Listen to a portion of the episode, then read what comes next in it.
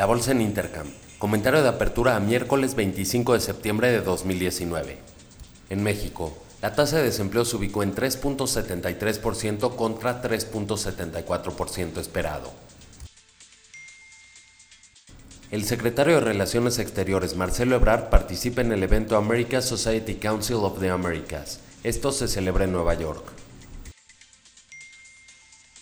Yenova será el proveedor de electricidad para Liverpool y Círculo K. Los contratos son por 15 años y la electricidad provendrá de su planta de Chihuahua. Esta comienza operaciones la segunda mitad de 2020. Requiere una inversión de 160 millones de dólares. Pemex aumenta 12.000 barriles diarios la producción de crudo de petróleo en un mes. La Comisión Federal de Electricidad anunció la refinanciación de 8.811 millones de pesos de deuda en Pride Gas, esto como parte del programa para fortalecer su posición financiera y operativa. La Terminal 2 del Aeropuerto Internacional de la Ciudad de México inicia trabajos para su ampliación, la inversión será de 371 millones de pesos. Construirá un nuevo edificio con salas de abordaje, siete posiciones de contacto y un pasillo. En Estados Unidos, los futuros están abajo 0.05%, siguiendo las bolsas de Europa.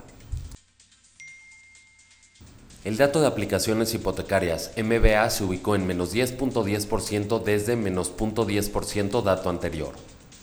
A las 9 de la mañana conoceremos el dato de venta de casas nuevas. La Fed compró 75 mil millones de dólares para inyectar liquidez a las operaciones de reportos a un día. En Europa, las bolsas cotizan en promedio 1% a la baja.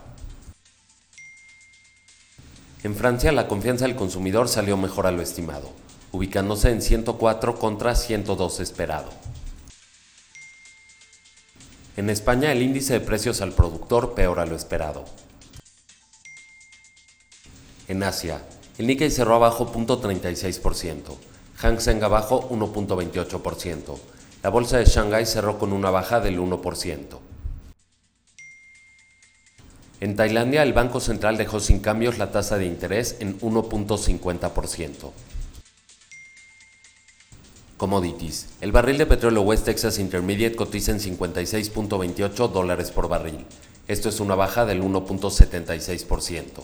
La mezcla Brent a la baja 2%. El oro cotiza en 1.526 dólares. Esto es una baja del 0.34%. La plata cotiza en 18.47 dólares. Esto es una baja del 0.70%. El cobre arriba 0.03%. El tipo de cambio cotiza en 19.5690. Que tengan un excelente día.